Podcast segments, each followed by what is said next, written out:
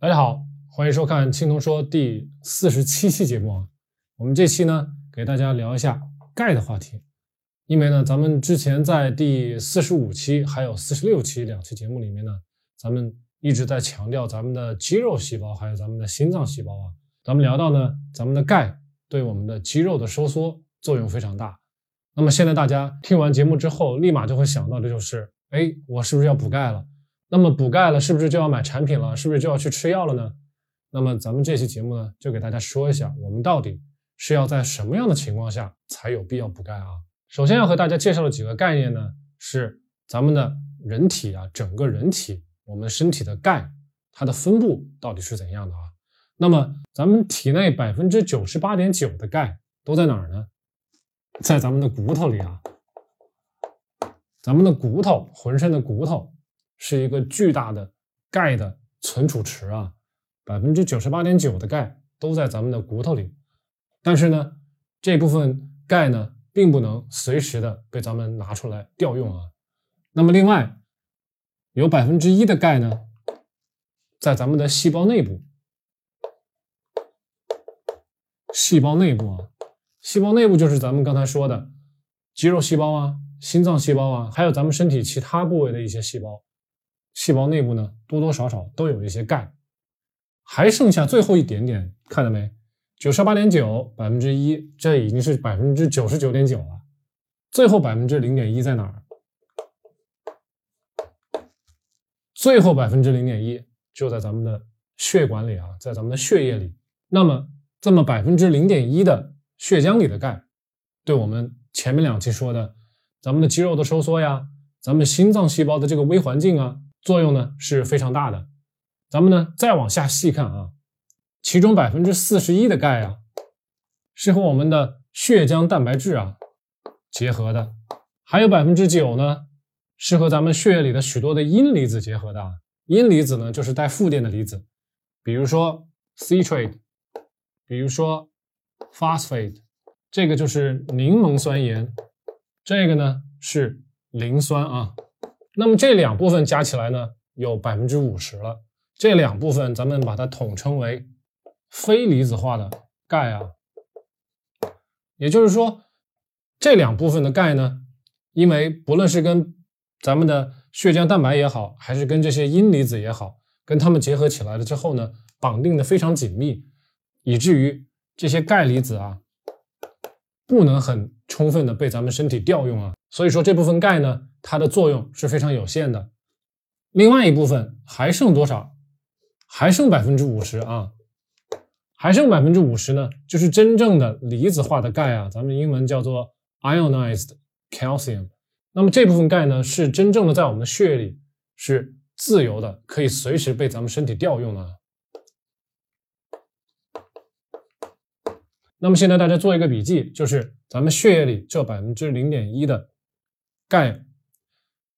在它其中的百分之五十，这些自由的钙离子，才是真正的对咱们的心脑系统啊，对我们的肌肉啊，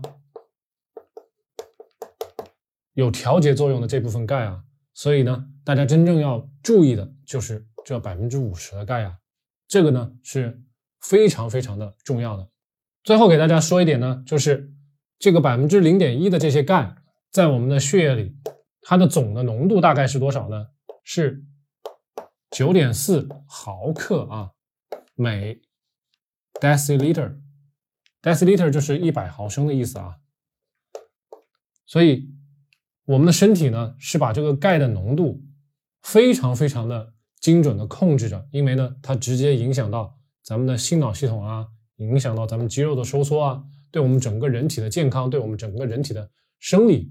影响是非常巨大的，所以不能有任何的闪失。所以呢，咱们的身体只会让咱们血浆里钙的浓度啊上下在这个九点四附近上下浮动几个百分比啊，几个不会很多，保持咱们血浆里钙的这个浓度的一个恒定啊。那么咱们平常吃那么多食物，肉啊、蛋呐、奶啊、坚果啊、蔬菜呀，不同的食物呢都含有多多少少的钙。所以咱们每天进食的钙呀是非常的多的，那我们的钙离子的浓度呢又不能上下偏差的非常大，那我们身体到底是怎么来控制钙离子的浓度的呢？我们身体有两套平衡的系统啊，一套系统呢是快的系统，调节非常快。这快的系统呢，就在咱们食物吃到肚子里之后，立刻就会发生反应。那么一个呢是在咱们的肠道啊，肠道细胞；另外一个呢是我们的肝脏，肝脏的细胞。那么这两个部位的细胞呢，它们都有储存一部分钙离子，或者说交换一部分钙离子的能力啊。主要呢是在于它们的 mitochondria，也就是它们的线粒体里啊。这个储存能力大概有多少呢？十克左右啊。这个有多快呢？它的反应大概有多快呢？一般在咱们吃进去食物或者是喝进去饮料，大概在三十分钟到一个小时啊，到一个小时。那么在这么短的时间里面，它就可以很快的把咱们身体摄入的过多的钙呢，就把它吸收掉。不让它呢对咱们的血液里的钙离子的浓度呢产生过大的影响。当然了，如果说咱们身体里一时间钙不够，它呢又会从这个里面放出来，这是一个。还有一个地方就是我们的骨头，我们的骨头呢表面会有一层磷酸氢钙啊，这个磷酸氢钙它是一个呢很容易。就可以分解释放出来钙离子的这样的一个化合物啊。那么这一部分的钙离子呢，和咱们上面的这个 mitochondria 线粒体呢一起组成一个很快的钙离子的吸收或者是储存的这样一个交换的一个系统，这个叫缓冲，咱们英文叫 buffer。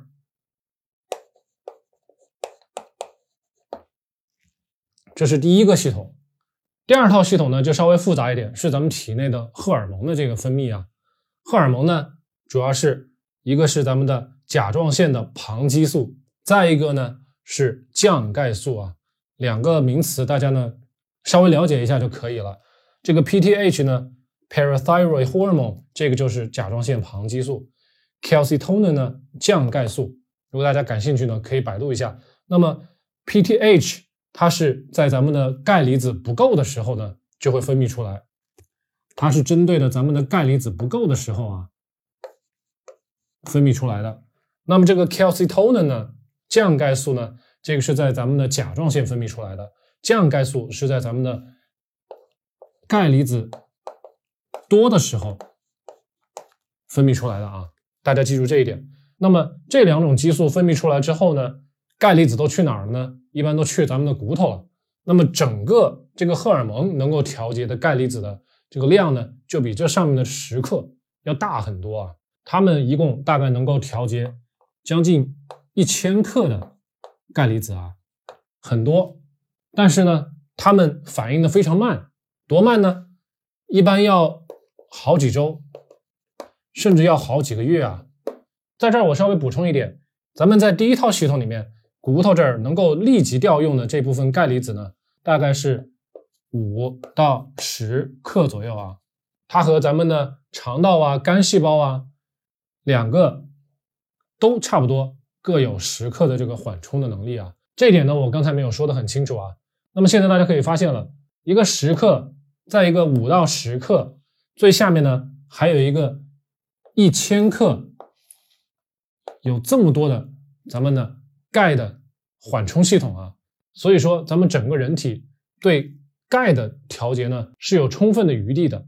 因此呢，对于咱们普通人来说，如果咱们不是健身的，如果咱们不是呃从事大量的体力劳动呢，那么对于咱们这种普通人呢，我们在短期如果发现哎使不上劲儿了，或者是偶尔有点那个乏力了，我们呢。不用特别担心咱们身体里面的钙离子的不足啊，不用特别的着急去补钙，去买产品，或者呢去啊买一些药物，整天不停的吃啊，对于咱们普通人来说是可以相对放心的。